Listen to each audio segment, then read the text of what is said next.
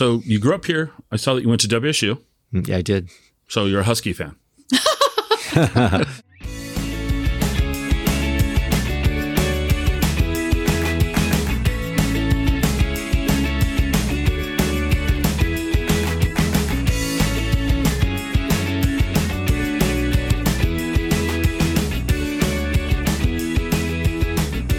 Welcome to the Exploring Washington State podcast. Here's your host, Scott Cowan. I would like you guys just to make me stop talking and tell me about where we're sitting first off this beautiful space. Craig, this was in your family, I heard. Yes, we're in Tieton, Washington. Um, this little town of Tieton is a farming town at the west end of the Yakima Valley at about 2,000 foot elevation. And this is when our grandfather started farming in the late 20s. What brought your grandfather here? He married into a farming family, a German farming family, um, is, is what I was told. And they, um, you know, he started, that's how he got started. Okay. And you grew up here. I grew up here. Sharon, you mentioned he was riding his motorcycle around here as a kid about this site. So, what, Craig, I'm just going to ask you this. So, what's changed since you were a kid here? One thing that's really noticeable is the weather's considerably warmer. Uh, we don't, we used to have two to three feet of snow pretty steady in the winter. And now it's, we just have, you know, less snow in the winter. So it's, you know, the talk about all the, the climate warming. It's certainly, you can see it here in, in my lifetime. Okay. And it's actually been positive in a way here. An extra two or three degrees here is, is, uh, actually just fine for us. We're about seven degrees every day cooler than Yakima on a given day in the summer, which is positive for the fruit we grow. When you were growing up here, were you raising the same crops then as you are now, or have you changed through the years? Uh, almost everything has been replanted. Uh, we we still farm pears, uh, and we s- used to be all red delicious here. They're all gone now, and we have all these other new varieties we're growing. Um, so still apples, and then the other new thing we're doing is my grandfather used to grow apricots initially, um, and we got back in the apricot business about 15 years ago as a niche, and that's and that's been good for us as well. And then there's cherries. And then we grow cherries also. You know, late late season cherries and we harvest the end of July here. So, about how many acres of apples in in in its entirety? Apples, uh, about two fifty. And are they all organic? Yes, Your, is your entire farm organic? It's ninety, no, about ninety-seven percent organic. We have one field of apples that's not, but uh, um, pretty much we're all the pears are organic, all the apricots, all the cherries, and So, how many acres of apricots 30, and cherries? 30. Seeing a trend. how about pears? pears we have about sixty. so, when I was reading, so this is where I get to start showing my lack of knowledge. On your website for Harmony, you mentioned pears and Perry. yes, Perry pears. Perry pears. So what's the difference to me? Pear uh, is that like this? Is that the equivalent of dessert fruit apples and cider apples? Yes. Okay. Yeah. Uh, a perry a perry pear is, is a term that uh, comes from Europe, and that's considered to to be a uh, that's a pear just grown for cider making, okay. and they're very high in tannin, almost inedible, very high sugar and high in tannin, and that's that's what those and they're very they're very small Oh, they're in small. size. They're small in size. Oh. Yeah, so that's that's the characteristic of that fruit. So when we were driving up today, I noticed some pears on the right side of my car. Yes, yeah, those are those are Bartlett pears. Those are Bartlett's. Okay. Yeah, but we we uh, most of ours are grown at another farm. Our Perry's in Yakima. Okay. The climate's it seemed like it's a little better for them there, and the cider apples are much better up here than in Yakima. It's a cooler, air, it's a cooler climate up here, which they're you know more akin to based on where they we've come from come from in the in uh, Europe. Okay. So you grew up here. I saw that you went to WSU. Mm, Yeah, I did. So you're a Husky fan. yeah, no, it's uh, it's all about football every weekend, and uh, you know, it's all about WSU and one game a year. That's important. You know, so we're hoping. You know, we have big a lot of hope this year. So we'll see.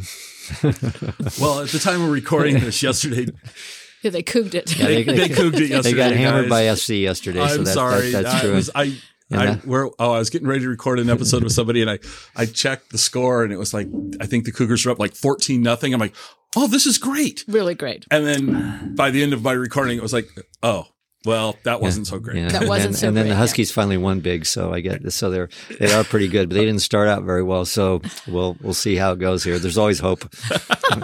So what did you, uh, what did you major in at, at WSU? Horticulture. You were horticulture. Right. And what did you do after college? After college, my father encouraged me to leave the farm, and he always felt that there was, you know, there's more money, you know, downstream, be it in the sales business or packing business. So I went to work for a distant cousin of mine in the fruit brokerage business in San Jose, California. Oh, okay. and only planned to be there four or five years, learn the business, come back here. But I ended up staying in the Bay Area for over 30 years and started a fruit brokerage company, which we still have today in, uh, in San Francisco that covers all of Northern California and some into Los Angeles. Wow. And then you met in San Francisco. Right. Yes. So let's pick up your part of the story now. When did you come to the farm? Well, like when I first came to visit. Yeah. When did you first come to visit? Well, I mean, because the farm was always in Craig's vision, I came to the farm rather quickly okay. to sort of, I mean, you know, and he was pretty clear that Washington was his end game. So even though I met him in California and didn't really know anything about what a produce broker was or it had a even farther visit, you know, like way, way back. What is an apple grower? um, so came here, uh, and then Craig was pretty clear that even though he had this company in San Francisco, that his his long term goal was to come back to Washington. Okay. And then when it became easier to telecommute, he was able, we moved and built a house in Seattle, and it was easier for Craig to be here, Mhm. you know, at, at our farm. And also, then he can do his business that he has to do for CDS. Um, that's his company in San Francisco. Um, you know, via the telephone. No one, no one cares where you are anymore. People used to want to know where you were, right? Are you in your office? No, Mhm. that's not a thing anymore. You No. know, it's everybody's just wherever they are. Um, and so uh, I came, you know, I came 40 years ago. Okay. Um, and then we, then we came seriously 20 years ago to Washington. We, we relocated from California. And how do you li- put you on the spot? How do you like it in Washington? Oh, I think Washington is great. And I was really ready to leave California. Okay. Yeah, I mean, I spent 20 years in California and it was fantastic. But it was, Washington's a really, it's just a beautiful state. And it, it- there's just so many things about Washington that work for me. Politically, I like the politics here. Okay. I like the vistas here. I, I like the people. The people are just, Washingtonians are fabulous. Well, since you're not from here, I'm, I'm going to put you on the spot. I mean, Craig's already pretty much said he's Cougar fan. Is there is there is there tension in the in the family? I love that one. There's like the, the Husky family and the Cougar family. no, no. no. I didn't go to the university. I know. mean, so I who do go- you root for? You could root for anybody. Oh. now, see? Well, I'm not. I actually don't don't really care about college football. Okay. Yeah, that's easy for me. I don't. Okay. It's like whatever, you know. Okay. it's, uh, it's that rivalry. It's fun. I went to Central, so I can root for. I can pick which team to root for, or not for any given year. I have no allegiance, although I will admit I have. Well, I have both. I have autographed Husky helmets in my office and autographed WSU helmets in my office, so I have both. Um, but I'm a I'm a baseball guy, so I'm a Mariners fan. So that's Oh, that's how I mhm. can dodge that one. Yeah. Well, let's talk. So you moved back here full time about 20 years ago Correct. into Washington State. And, and Craig, when did you guys take over the? I, I don't even know if that's the correct way of saying this. The the day to day running of the farm. When did it? Uh, my father passed away 24 years ago, so it it it started. Uh, we had some other farming uh, businesses, you know, in the Pasco area, which I was already doing, and then my father passed away. Then we took this over too. So, so I've been farming, you know, for 40 years, but on this particular farm every day for about 25. About 25. What did you have? What was what were you growing down in Pasco? Uh, we were growing primarily apples. We were growing some peaches down, and peaches, nectarines, and apples. Okay. What was the inspiration to get into cider? You know, that's a interesting uh, question. We had a we had uh, two friends that uh, we went on a ski trip to Sun Valley actually, and and and one of the Cindy had just taken a class at Cornell on cider making, and her husband at the time worked for Whole Foods, and you know, it was just you know talking about all the he had worked back east for Whole Foods, and um, so there was you know that he he knew the apple business on the retail end, and and so Cindy you know could she wanted to make cider, and I'm uh, someone that interested in growing apples, learning about new varieties, so it it hatched on that trip. Sharon was always more on the design side, sell side, marketing side. And so we we found a, a small cidery in outside of Portland that wanted to sell. We we bought a little bit of equipment and they had some cider apples, cider specific varieties. So we were able to get into business much quicker than we'd anticipated. We thought we'd plant an orchard and they had to have these apples and it'd take four or five years to get started. But suddenly we could, we were ready to start like one, two, three. And the first year we did about 300 cases in 750 milliliter bottles in 2008. So, for perspective, what's the what was production for 2020?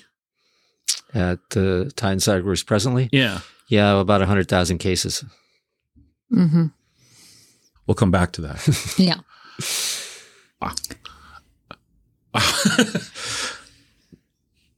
I had no idea. so you you bought a small a small operation, so that was able to jumpstart it. Yes. Were you making the cider to start with, or did you bring in a cider maker? No, but like uh, like I say, Cindy, which was one of the initial partners, she was a cider maker initially Okay. for the first um, probably two years. Um, and so she did that. Sharon did the designed all the labels, did the marketing, did kind of went door to door with a bottle of cider in Seattle uh, at the time. Okay. Well, we, let's stop. I want to hear the door to door story. Well, there wasn't a cider section. You know, you used to go into a grocery store or a liquor store or you name it, retail space, and they didn't have a cider section. You, we, I mean, we, the Northwest Cider Association, actually pushed so that we could move beer over just a little bit How- how- to put cider in. that was easy. Yeah, really. That was easy, right? Beer beer was willing to give you up those those those those linear feet. yes, and all those guys stocking those shelves, they'd go, "What? What is this? You know, what? What do you got here?" You know, Well, so how was in initial days when you were going quote unquote door to door? How was cider received? Um, it depended on the person receiving it. You know, like the Mhm. curious would go, "Really?" And you'd explain. You know, uh, uh, most of them had a background that they knew cider existed Okay. in Europe. S- some of them knew cider existed on the East Coast, um, but they didn't quite know. There were probably originally about eight people, you know, making cider in Washington State, a very small number. They weren't interested in growing that much, you know, not like what we're doing or some Mhm. of the other larger companies are doing. Um, so there was a little bit of presence, but really it was this this industry had to be built up from the ground to to actually say we are we are a presence. right. You know, we're an apple growing state and we are a presence. You know. Yes, because now flash forward to 2021, cider has in most grocery stores has a presence. hmm Um, Even the small mom and pop stores right. all have a cider presence. So, for example, in Wenatchee, Mhm. there's this little independent grocery store that probably has 100 different varieties at any given time. Really, Yeah. that's And- terrific. You know, it is. And and that might but when I say 100, I mean 8 of them might be yours. In other words, they've got mm-hmm. 8 of your varieties. So it's but you go in there and it's it's not just, you know, Angry Orchard. Correct. Yes, it's not the national ones. Right. So you were going door to door. You were you were and and, and I, I've glossed over the design piece of that. So we're- there's a story to to the design. Craig, Craig was mentioning this to me earlier about the spiral. Yes. Can you elaborate? Yes. So, well, I'm very into symbols and and the origin of symbols and what symbol and you know what that means. And um, when we had this, when we were so originally the the property that we're looking down on now, this hundred acres, it wasn't ours when we built our house here that we're sitting at.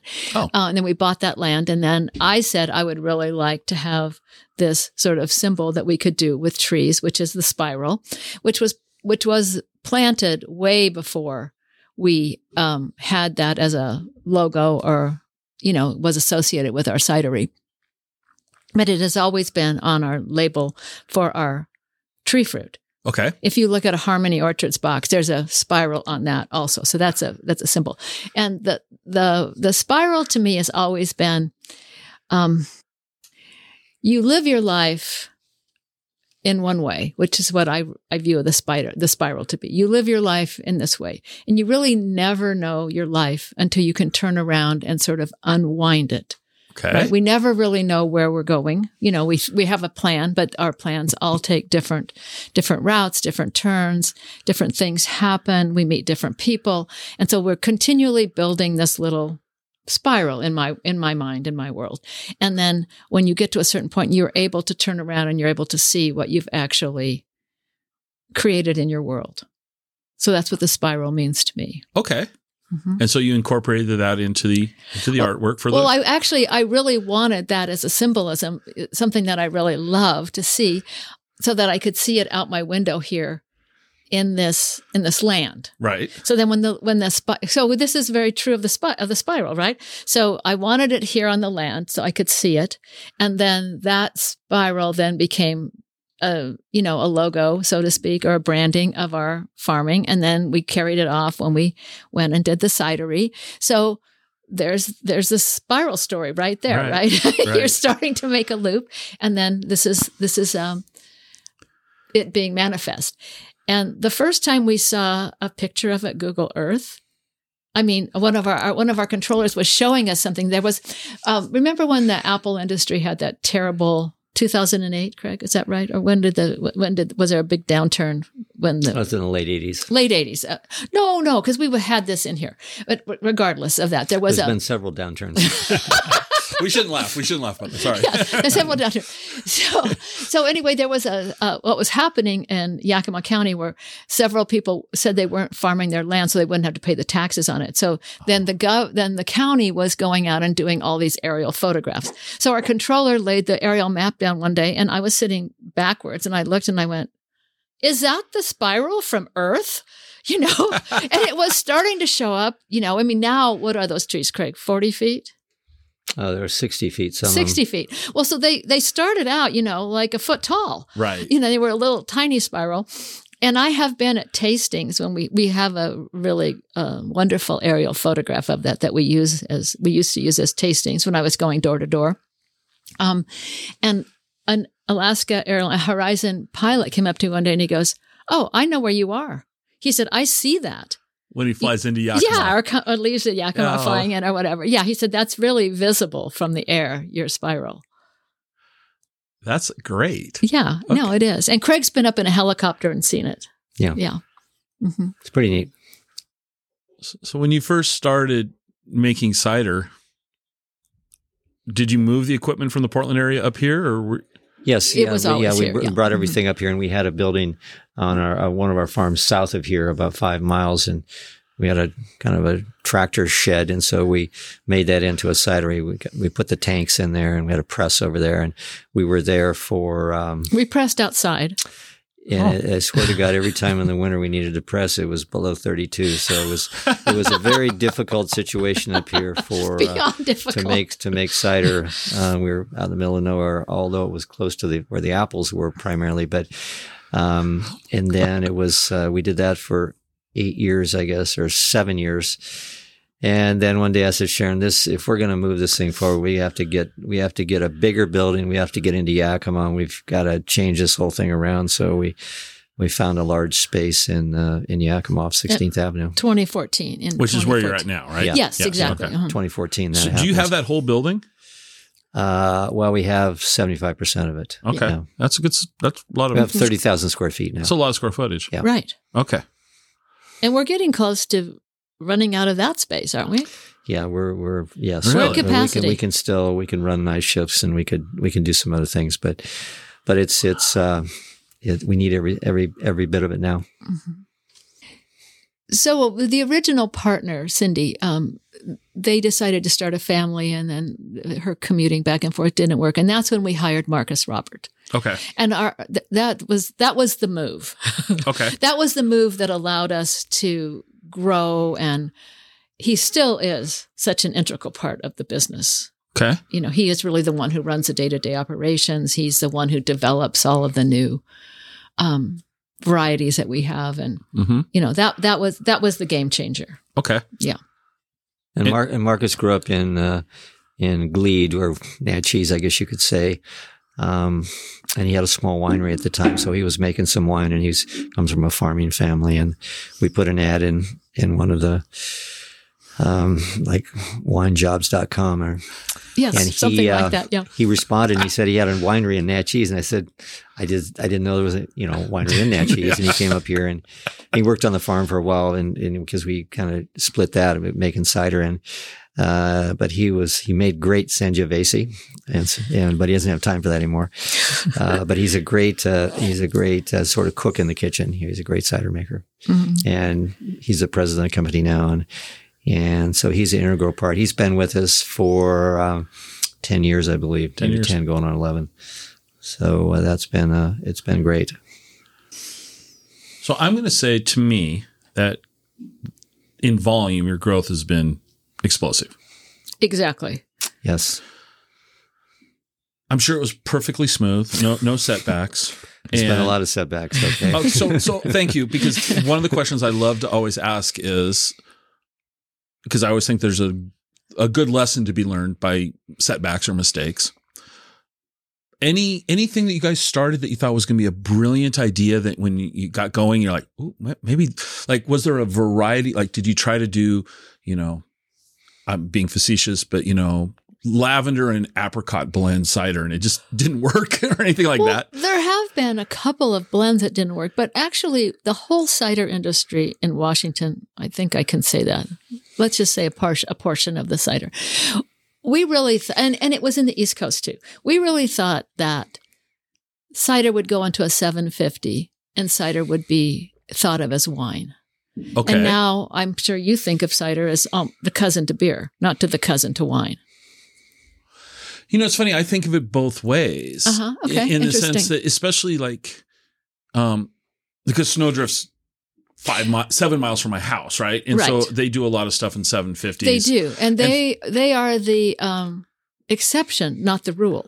So, but I think like their Perry that they have. Not that we want to talk about them today. No offense to them, but you know, Mm-hmm. We're talking about you guys. You know, that comes in at seven fifty. So that to me is more of a a celebratory type Right. thing. Have it with a nice dinner. And they market their they market their cider differently than we do. I mean, Craig is a volume guy.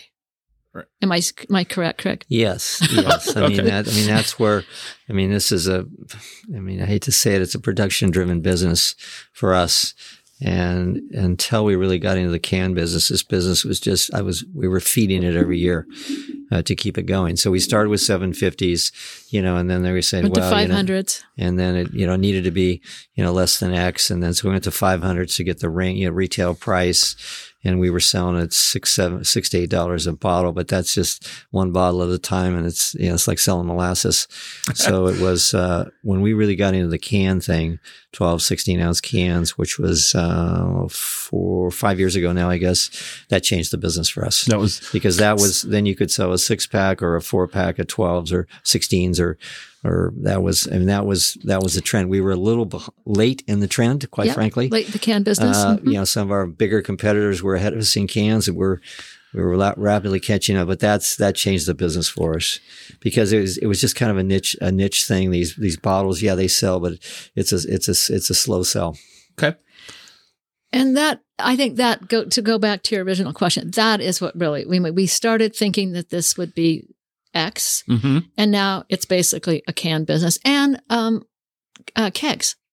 Yeah, kegs were always a part of our business, and then um, you know the COVID, uh, t- you know, in in um, let's see, 2020, you know, the bars were shut down. So then we had we unfortunately we had a lot of retail business, and we were pretty well positioned with cans and different blends.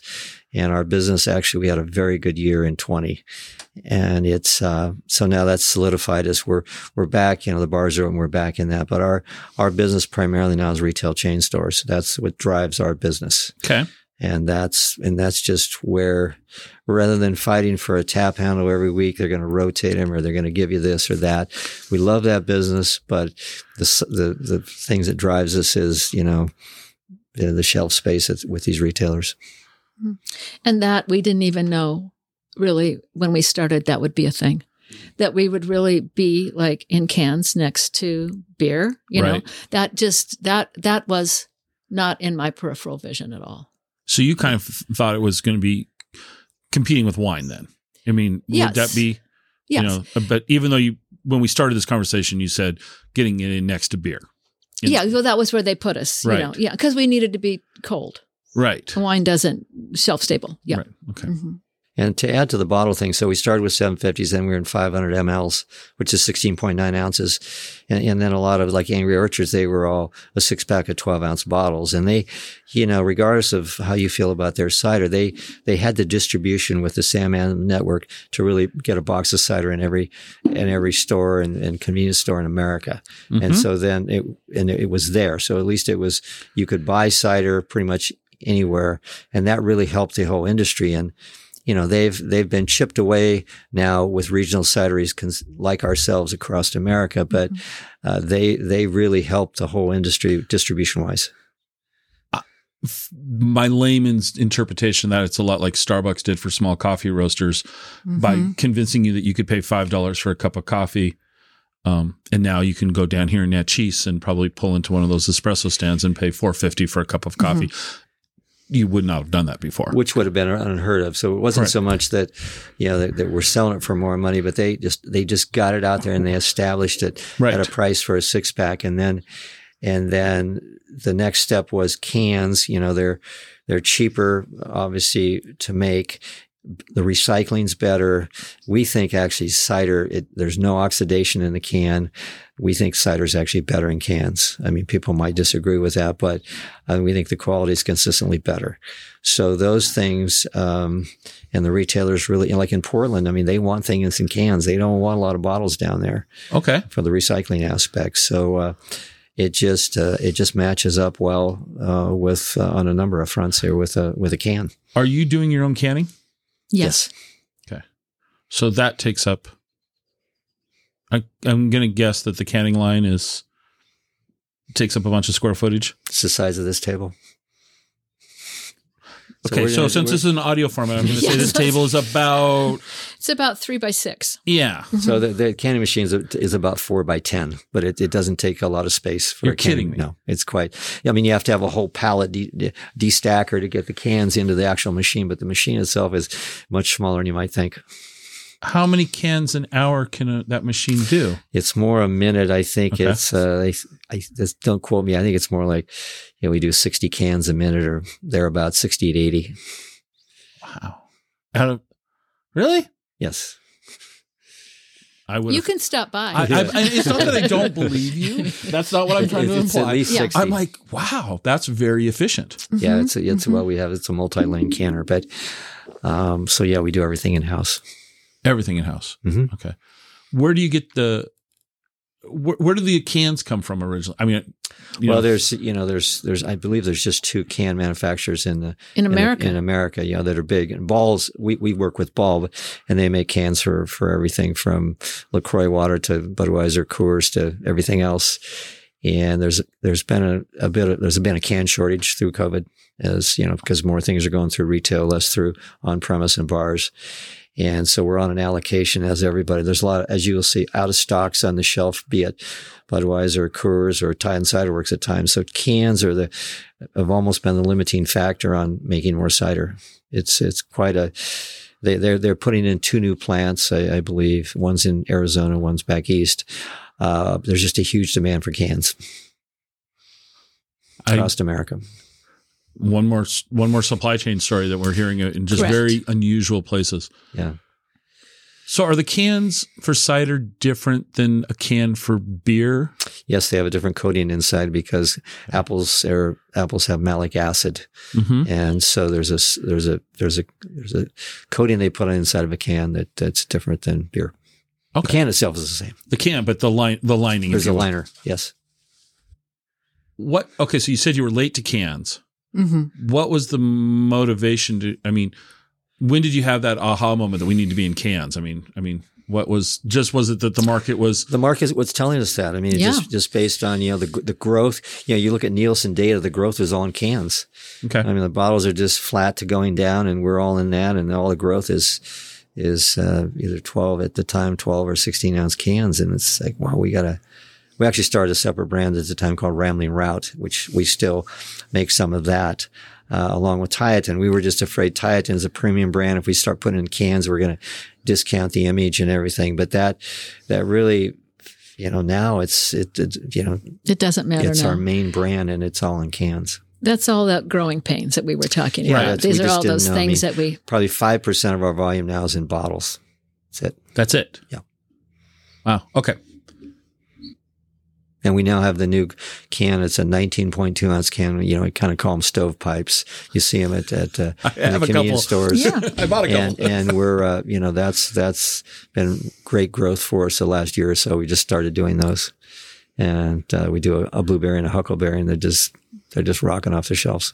Will you put other um, ones in those? we're, do you think? we're working on some things for next year? Okay.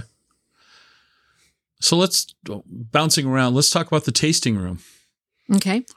When did that open? And the oversimplified question: Why did it open? I mean, Well, we go back to that small building we were at just that's like you know four miles from where we're sitting to to going to Yakima, and then the plant in Yakima was well if we're going to do that then we'll do the tasting room. okay, So that was right at the end of when I was involved in the cidery. So I said to Craig, um, my background is design. So I said, I'll, I'll get the, ta- I'll get the, I'll get you moved into the new plant.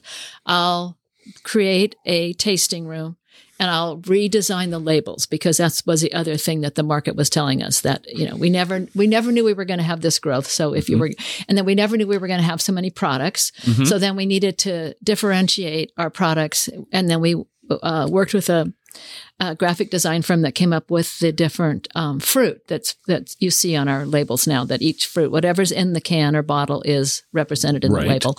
And uh, I said, I'll get all of that done, and then I will be finished. Okay. so so it was 2014, and in the tasting room. Um, What's that's actually better than even our tasting room right now is our cider club. I'm a member. Oh, you Yeah, are. Oh, that's I'm a member. great. yeah. So then the cider club, um, you know, uh, is what what drives really for Marcus to think about new things. And then uh, in being in the cider club, as you know, you'll get things that maybe will never make it to the shelf. They'll just be things that Marcus creates or is trying for the cider club. Yeah. Right. So we went to the tasting room, my wife and I, and uh, I mean it's hard to get a good feel for anything during this current, you know, situation. Right. But it looks like you have a little stage set up out of, you know, for music. Hay bales, uh huh. Hay yeah. bales. Well, yeah, bins. Yeah, Bins. Bins. Oh, bins. Fruit yeah. bins, yeah. Yeah. But no, it's just it looks like and then there's um We have a bocce ball court. We put that in. It's kind of entertainment. right. And- Food truck there on Food occasion. trucks come. Yeah. uh-huh. Yeah, Yes. on the weekends. Mhm. Um, Sharon uh, designed the inside. We used old tree props. You know, used to prop up the limbs in these big old trees and as you know as, as a wall covering and and give it kind of an orchard feel. You know, the Mm-hmm. inside of the tasting room. It's a very welcoming space. Yeah. Oh, thank It- you. It's a very welcoming space, and uh, your staff has always been very kind when we go in there. Yeah. Um, so you can, you know, tip your cap to your to the staff. We'll put you both on the spot. What's your favorite cider? Oh, for me, it's always the apricot. And that stems from I'm a cook. And I think that that cider pairs better with food than any of our other ciders. Okay, and, and you?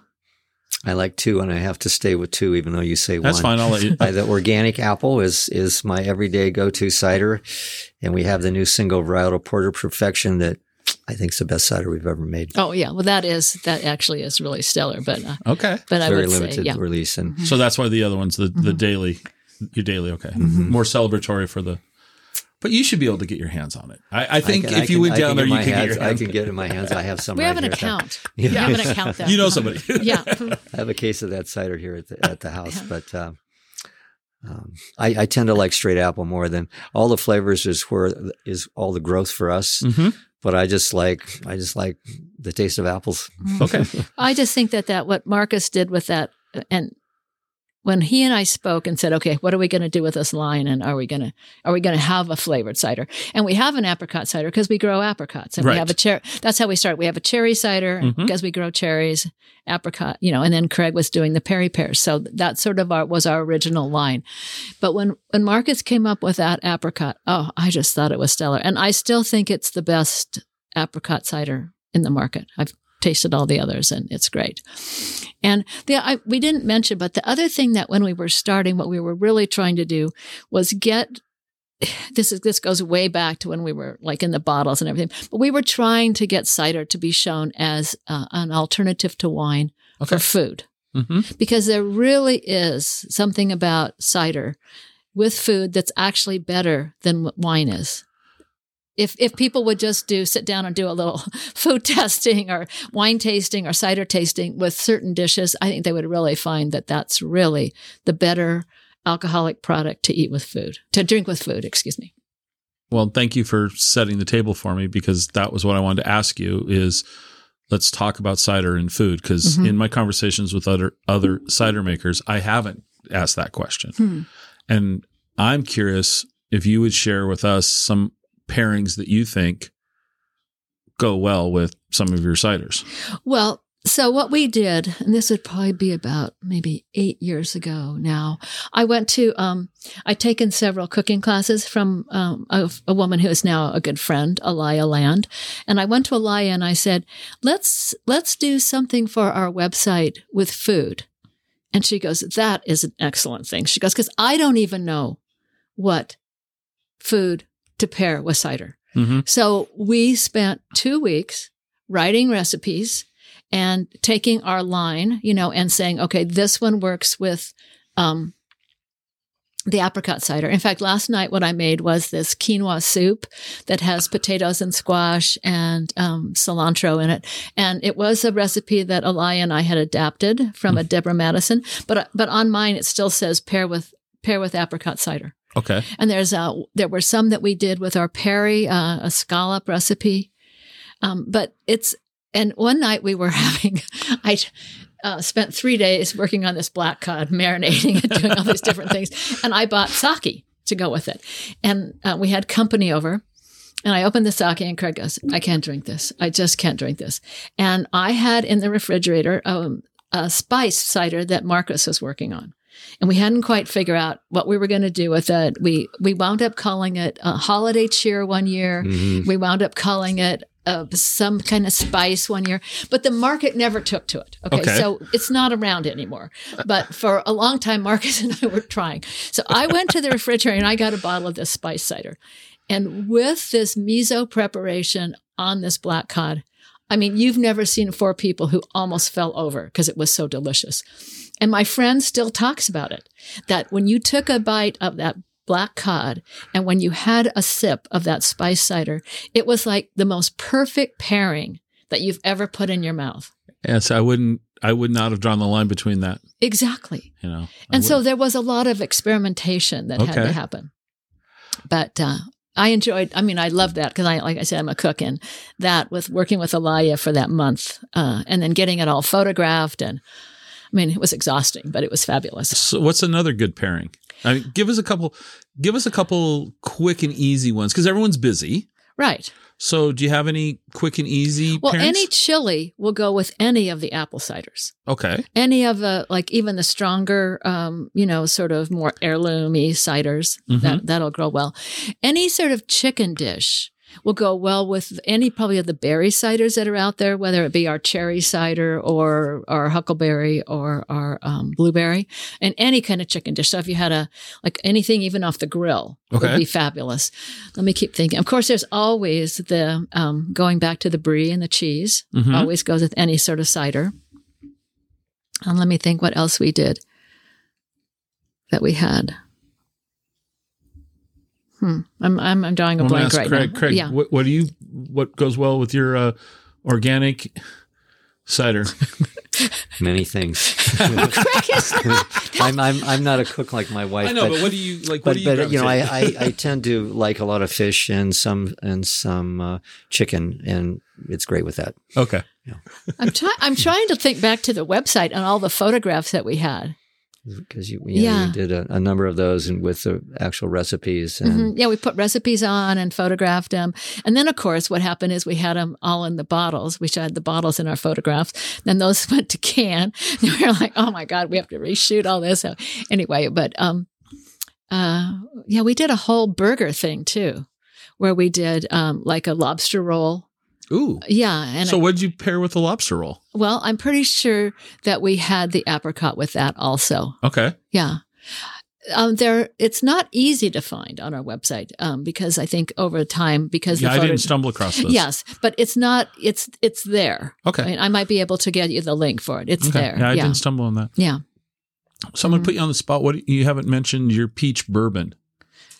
Yes, well, that is and now our number one seller. It's it, Oh. prior Yeah. to that, it's it was apricot, Mhm. apricot. Really? Yeah. And uh, the story about apricot was it one our distributor at the time in Seattle uh, said, you know, you got something for the summer, so we grow apricots. So we did this apricot cider, thinking it was just a seasonal.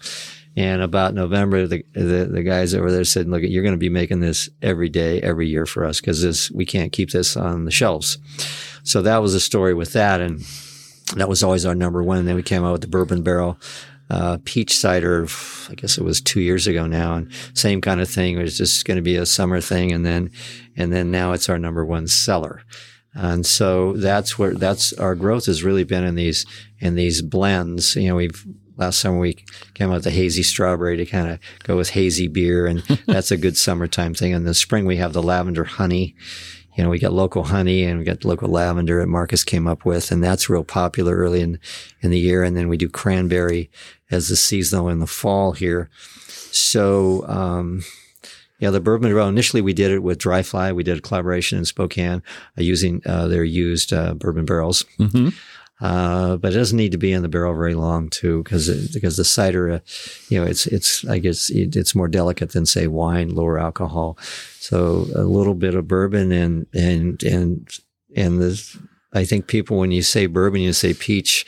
For most people, that's like, oh, let me let me try that. Well, let me ask you this question. Even though you're not the cider maker, I'm going to ask you like you are the cider maker. Did did putting it in the barrels change the alcohol content? No, no, we are, all of our ciders are right at, they used to be all 16.6.9% because, 16. sorry, because of, excuse me, because rocking it? that was the federal law. If you were under seven, then it was the lower tax. That's been changed. Uh, it- we still call it 6.9, but it's, it's basically 7%. That's, that's the alcohol in our ciders. Has to do with how much, how many Brix are in apples typically. Um, Which is the sugar. the Thank you. sugar in the apples. So, She saw them Um, look on my face. Yeah, I did. So if if a if a uh, if an apple has Brix of twelve, which is twelve percent, then when you ferment it to dryness, you'll get half that. You'll So get six. six. Okay. And so it's you have to add, add back. We add back a little bit of uh, sometimes just straight apple juice to sweeten it to, to to balance it out. And so you and we end up right at seven. So that's that's the that's most ciders are right around between six and seven percent alcohol. Now you mentioned if it previously taxation, if it was higher than seven, it went was it classified as wine then? Correct. It, well, there was like a, a yeah, there was a champagne tax that was in there too. So there was, yeah, yeah, well, that had to do with carbonation. So there was some tricky parts of this. The, the, the champagne tax came from, I guess it had to do with France after the war or something, but that's that's gone away as well. Okay. Um, so that's positive. We had some positive federal legislation on that. Yeah, there's a na- there's a national cider association that has was formed by you know people all over the country, and they've worked hard to get some of these archaic laws off the Uh, books. Or up to, yeah, or Yeah. updated reflect. Okay. So what do you think the future holds for cider? I think uh, cider has a has quite a, a good future here. Uh, you know, the, the the seltzers have, have had the real growth. So you go to you go to the shelf now, and obviously beer, cider has its spot, and then you know the seltzers weren't even around six seven years ago, and so that's been a huge growth. But I think you know looking at the data, uh, you know that's starting to tip off a little bit. Obviously, still very popular.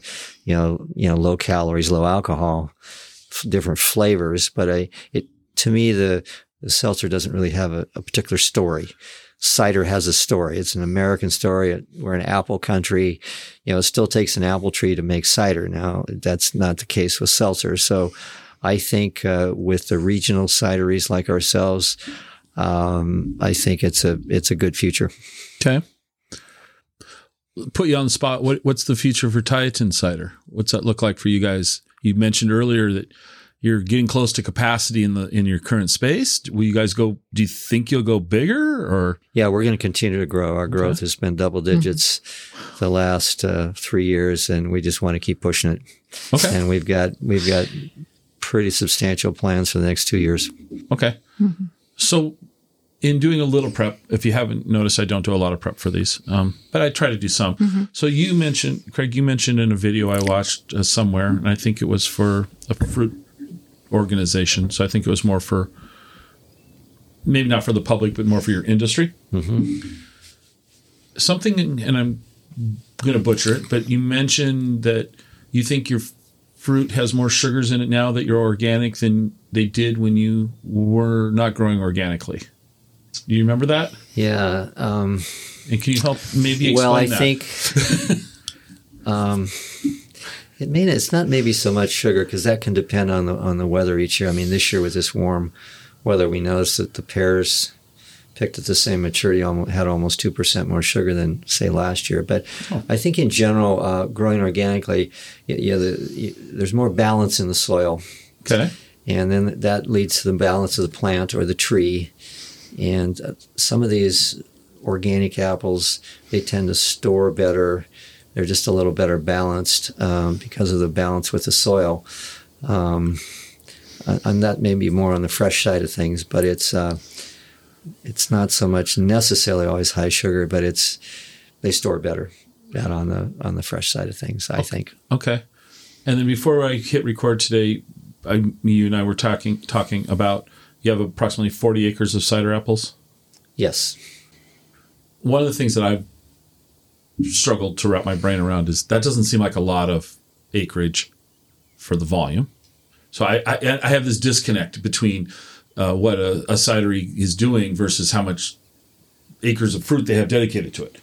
Well, I think the the answer, the, and that's that's a good point. You say forty acres and you're making all this cider. That doesn't really doesn't add up. So, so we we call the cider apples are uh, they're not more expensive to grow per acre than any other apple, but the yields are much lower per acre uh, because of the size of the apples. They're very small. Mm-hmm. Um, so we, the art of making cider is blending apples. So we have a, a certain percentage of these that we blend with uh, dessert apples that, that are bought. You know, they're on the we buy processed apples to blend with them, as everyone else does.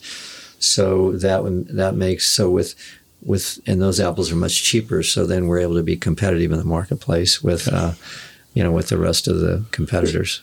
Okay, that's her opinion. Yes. She's sharing her opinion. That's good. Um, and then Craig um, is also just about they're going to harvest next week the Russian red apples. Uh, well, we, are growing a we're growing a red flesh apple, oh. and we named it uh, Russian red during the kind of the whole Russia thing with Trump, kind of a political statement, and and it's quite popular in Seattle right now. We're putting it in kegs, uh, but we and we have quite a few more of those planted. It's a it's an odd, obscure variety, very very sort of. It's a big, round, red, ugly apple, but it's it's all red inside when you mm-hmm. pick it. So then the juice comes out red. The juice yeah. comes out and it's, it's as dark as beet juice, believe it or not.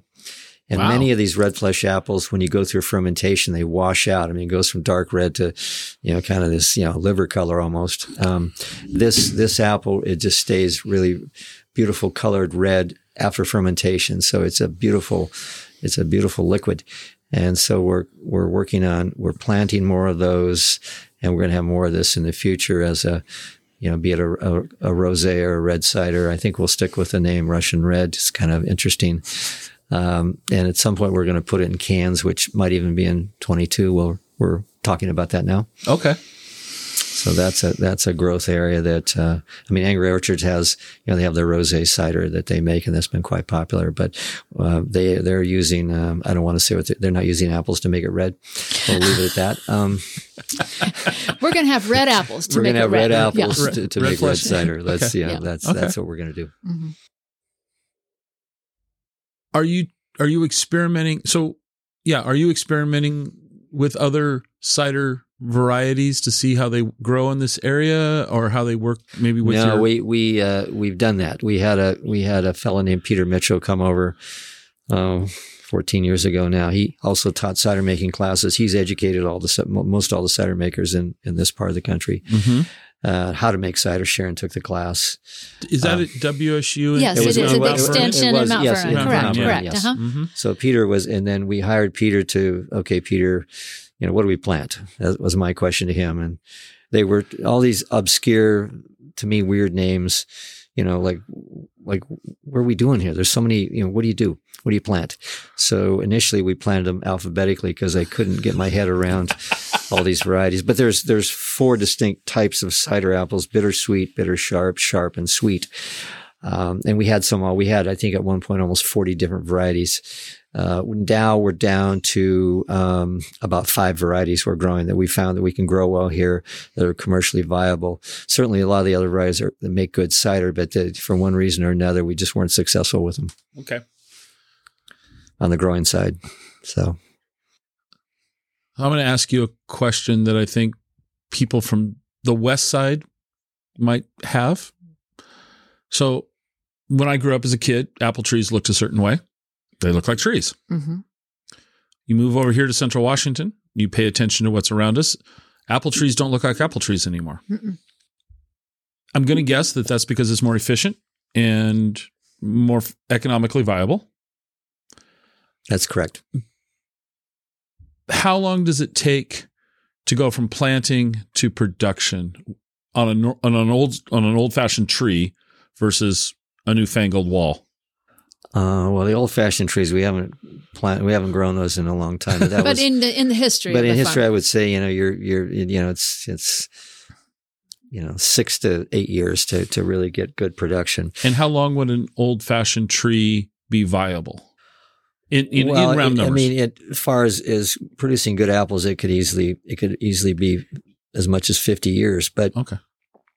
Uh, typically the, the variety goes out of, out of The flavor. market and tells you market, it's well, not- marketplace was yeah. going to force you to do something long before that, probably. Okay. And now with these new high density, and the biggest thing that we're able to gr- put so many more trees in what we call fruiting walls is the advent of these, all these different dwarfing rootstocks that control the size of the tree. So we can, instead of planting a tree 25 feet apart, we can plant a tree three feet apart and control the size. And, and we've been able to almost double our production per acre. Okay, so a tree wall, you, you if you were to plant one in 2021, when might it be at production? Well, you'd have some production on the third leaf, and by the fifth leaf, you're you're you're close to full production. And how long are these good? I mean, Well, there again, these trees uh, uh, will probably be good for 25, 30 years. oh, Uh, oh. But it, it, you know, they may go out of favor uh, in terms of uh, varieties, but well, they'll probably actually last longer than that. They probably last for 40 or 50 years. But apple, is, apple tree is a long growing tree, but it's okay. the marketplace is, is it di- dictates the probably the how long it's going to be at a given variety. So I drive up and down the Columbia from Wenatchee up to Pateros, hmm and along the Columbia there you see orchards. So I'm going to ask you what those guys are doing. Some of them have big like shade cloth over them. Yes, we have our farm in Yakima, which is you know down by the airport. It's all covered in shade cloth, and uh, for us, we have well water there, and there's a lot of minerals in it. So when you're cooling these apples, which, which running the water intermittently, you know, when it's above 85 degrees, uh, gets you know gets a yeah residue on them over over time. So we've gone to a shade cloth, and that's to been keep them cool. to, you know, Okay. keep them cooler. The shade cloth, you know, blocks some of the sun, and so you know we had the the hottest summer on record here, and we really have no sunburn under our situation this year. So it's that's been quite helpful to us. It it changes the color slightly. That the red is not quite as dark red; it's more of a pinkish. Uh, but I think you'll see more of that in certain instances with certain varieties. Is, is the shade cloth? All right. So then when I was driving up here on some of the rows, I don't know that they were your rows, but looked like they had um, a reflective, like a Mm. aluminum Yeah. foil. Yeah, that's uh, there's yeah, that's called uh, color up, and that just bounces. it. So the trees are so close together, and to get to get them to turn red in the lower portion of the tree, so it bounces a lot of light up. So on a day like this, it's bright out. You have to have your sunglasses on. You get blinded if you're walking in a tree row. Uh, and it really helps in coloring, especially on apples that have red or what we call bicolored apples, which most of them are now, except a red delicious. Really helps getting more intense red color. And we and we at the fresh market we get paid on color. Okay. Fa- Okay. Thank you. Because I've observed these things, right? Mm-hmm. As kind of a recent transplant over here and not a farmer. hmm And the Um, other, the other, the other uh, is called. You'll see some white cloth down. We call that Extenday. There again, that that actually came from Australia, and New Zealand. It's it's a woven factory. You can drive on it. It's good for a number of years, and that's the same thing. You can put that down. That bounces light back up into the tree, and so that's another. It's it's more expensive, but it's more of a, a long term material you can use year after year. Okay. You'll so you'll see both. Thank you. So I have these all these all these questions bounce in my head, and part of the reason I do this is so I can go ask my questions to people. You know, it's kind of Yeah, fun. you'll see as you as you drove down here through Ellensburg, as you go up the grade on the on the on the ridge there, you'll see all those orchards on the on the north side of the road there. That you know they've got all those long rows of, of white material down. That's Extenday, and that those are all mostly Honeycrisp there. But uh, that's that's what it's for to bounce that light up in the trees. Okay. So as we wrap this up, what I always like to ask my guests, when you're not doing what you're doing, what do you guys do for fun and excitement in Washington State? Well, for me, I'm a skier. So I, whether it's skiing here or now we're going to be able to go back to British Columbia, I'm ready for ski season. I do a lot of mountain biking from here. I can just ride from here. So Oh yeah, jeez. So I do a lot of yoga. I like to exercise six days a week. So Okay. those are some fun things I like to like to travel. So How about you, Sharon? Well, I'm um, very interested in culture, so Okay. and that is that is why we divide our time between Seattle and this farm.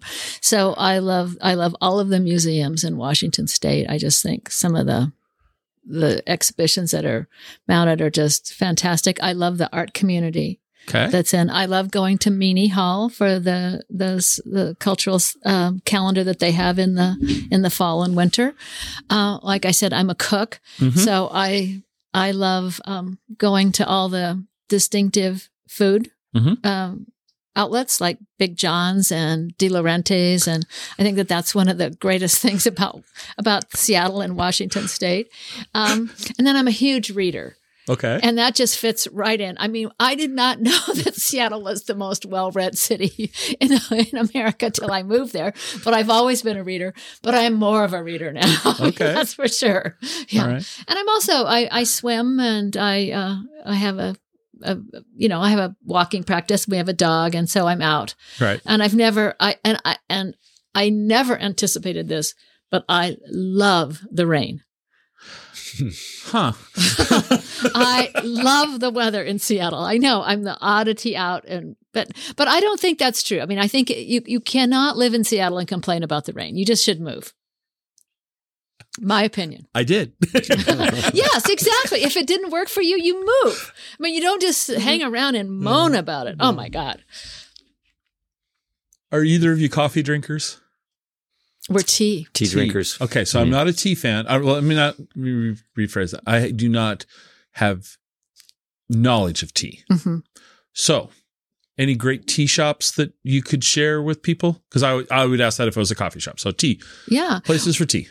Well, actually, they don't. They don't make it in Seattle. Um, there's been a couple. Teavana had a couple of places, locations, and they didn't stay. There was one in U Village, one downtown. There is. I saw a small coffee. Uh, excuse me, a tea place at the corner of John and um, Broadway the other day, which I have not have not gone in, but I did see it. There's also another one on Second, but and the but the best one used to be on uh, 19th, and it closed. Okay. So unfortunately, I can't give you a big Seattle's tea. so coffee Coffee centric. centric. Yes. Yeah. Yeah, Y- as, yes, it is. As we all know. How about food in Yakima? Oh, food in Yakima. Well, we're we're so lucky now um, because what's happened in our little town of Tieton. Uh huh. You know the mighty Tieton people, and they've. Uh, do you know about this? I don't. I just, oh my I- I- God! you should go interview the mighty Tieton people. okay. Yes, that's your next stop for sure.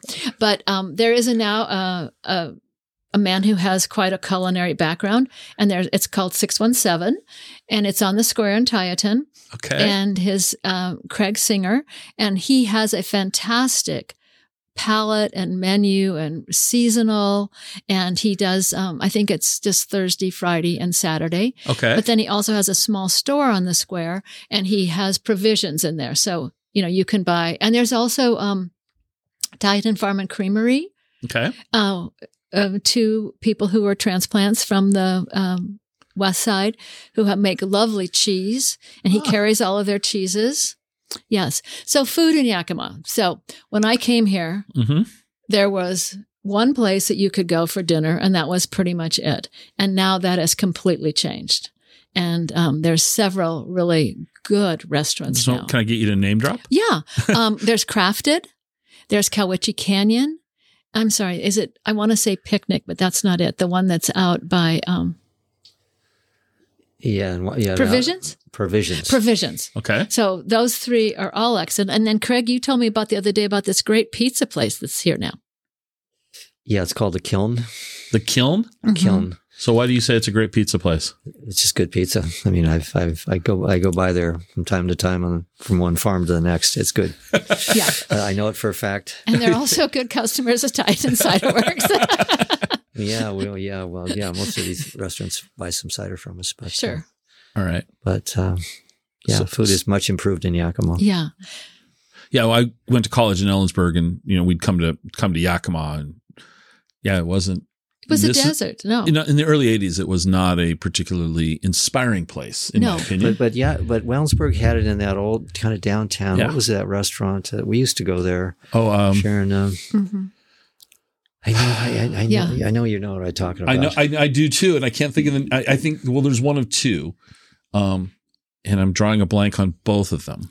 See, we'll have to have a, a, a footnote at the end yes, well, well, of the podcast here. but there was one kind of more of an upscale place that was Yeah. in down in the downtown core, right. and I cannot think of the name of that. But he was great. He, he was innovative and he was great. but there was also And there's a yellow house. A little yellow schoolhouse that was right. uh, more of a more of a lunch place, but um, This doesn't work in a podcast, so don't don't keep trying to do yeah, it. Yeah, it's not going to work. Yeah. We'll just we'll, we'll skip this, folks. Just kidding. So, uh, let me ask you this last question. So, I, I received an email from from you guys from from Tieton, inviting me up somewhere in late October for what I'm. My tongue is planted firmly in cheek when I say this. Looking for free labor to harvest apples. Oh, oh, that was that was more tongue in cheek. I think it's uh, is the cider club is we're offering a. You know, we still have a few apples left, so you can come up and pick a few apples if you're interested, and have uh, lunch. There's a- with- uh, there's a at the- harvest at the- dinner, right? Right, Yeah, a harvest uh-huh. dinner at Yeah. Mighty Tieton. yeah, at Mighty Tieton. Okay. so Yeah. that's- Okay. and that's so that's kind of what it's about. I, I was just I got Yeah. this and I was chuckling. Oh, the the labor they, they need me to be provide labor. Yeah, Well- no, it's uh, no, that was just a that was a joke on that part of it. No, but it was it was actually I it worked. The joke worked well. yeah, But I think so. In years past, you've had cider club members come up and take a look, and it. I think it's fascinating to see where the product comes from. Well, that's that's always the draw for people, and Right. um, we do another um, separate from the cider club. But Craig and I started um, probably ten or eleven years ago, one weekend, and we have we've invited our friends, and that and we have our friends from California come. Oh wow! I mean, from Portland. I mean, they come Right. and they just love this weekend. This year, one of my, the first people who ever came, she lives in Mexico now, and she scheduled her trip so she could be here for our apple picking weekend. But um, Craig is he. Uh, we take everybody. We load um, flatbed uh, trailers behind a tractor and we take people through and, we, and Craig gets out and he tastes, you know, he, he provides a little slice of each variety so people can decide if they like it. Oh, And then people pick. And in the past, we had um, charged them. And then this year, when we do our, our um, apple picking, we've decided that we'll make a donation to the Tieton Arts and Humanities. Uh, okay. yeah, this year. So That's amazing. Yeah. That's that's really wonderful. And people like they bring their kids, and you know we show them how to pick an apple. You don't just yank it off the tree. You got to kind of roll it off. that was that's what I was going to say because so we the teach them how to, children, how it's to been actually so pick, great. and they and they they they're into picking an apple. You Right. know, they- they- Well, they don't get to No, if they they're don't living in to, so- Seattle or Portland No, or Los or Angeles. anywhere. I Right, mean, even yeah. probably little kids in Right. Yakima may not know how to go Right, pick an apple. right. You know, Well, then that's certainly. I mean, when I was a, a kid growing up in the Tacoma Puyallup area, you know, a lot of you know summers we would make money by picking berries or beans Mhm, and that, and you know, just don't have that anymore. Right. You know, just No. you know, so But it's it's just good to get out on a farm, be it beans or, or berries or apples, just to kind of get a feel for like what where does your food Where- come where does from? it come from? I mean, it, in in for most everybody, where's the food? It's at the store. It always has been, but it has to it has to come from someplace to get to the store. And that every commodity has a story, and they're all pretty interesting. right. No. Well, I think we'll wrap it up with that. I could go down another rabbit hole, but I think I'll spare you both. Okay. Um, thank you. Is there one? Do you have a last any last words? Where can people f- find out more about whatever and all of that? Well, I think of our Tieton cider works just uh, keep checking in with our website. We keep adding things about the new ideas, new things. We've got new creations coming. Yeah, Okay. I mean, and you can join our cider club, of course. And then our farm also has a website, Okay. uh, harmonyorchards.com. And there's a Apple page on there. And, well, there's actually a page for everything that we grow in different varieties and explains, you know, the parentage. Okay. So, yeah, those More are the two informational ways. than Yeah. anything, but um, So are your are the products from Harmony? Are they available locally? Are, are they? Um, do you have like a farm stand or anything like that? Or we No. don't. We, we we pack our own apricots and some specialty apples, and they're and they're shipped all over the country. Okay. and then the rest of it go to, to warehouses, Okay. uh, be it Yakima or Wenatchee, Okay. depending on the variety. great. Well, thank you both very much. I appreciate your kindness and letting me be here. You're welcome. All right. welcome. Well, thank you very much. Enjoyed this.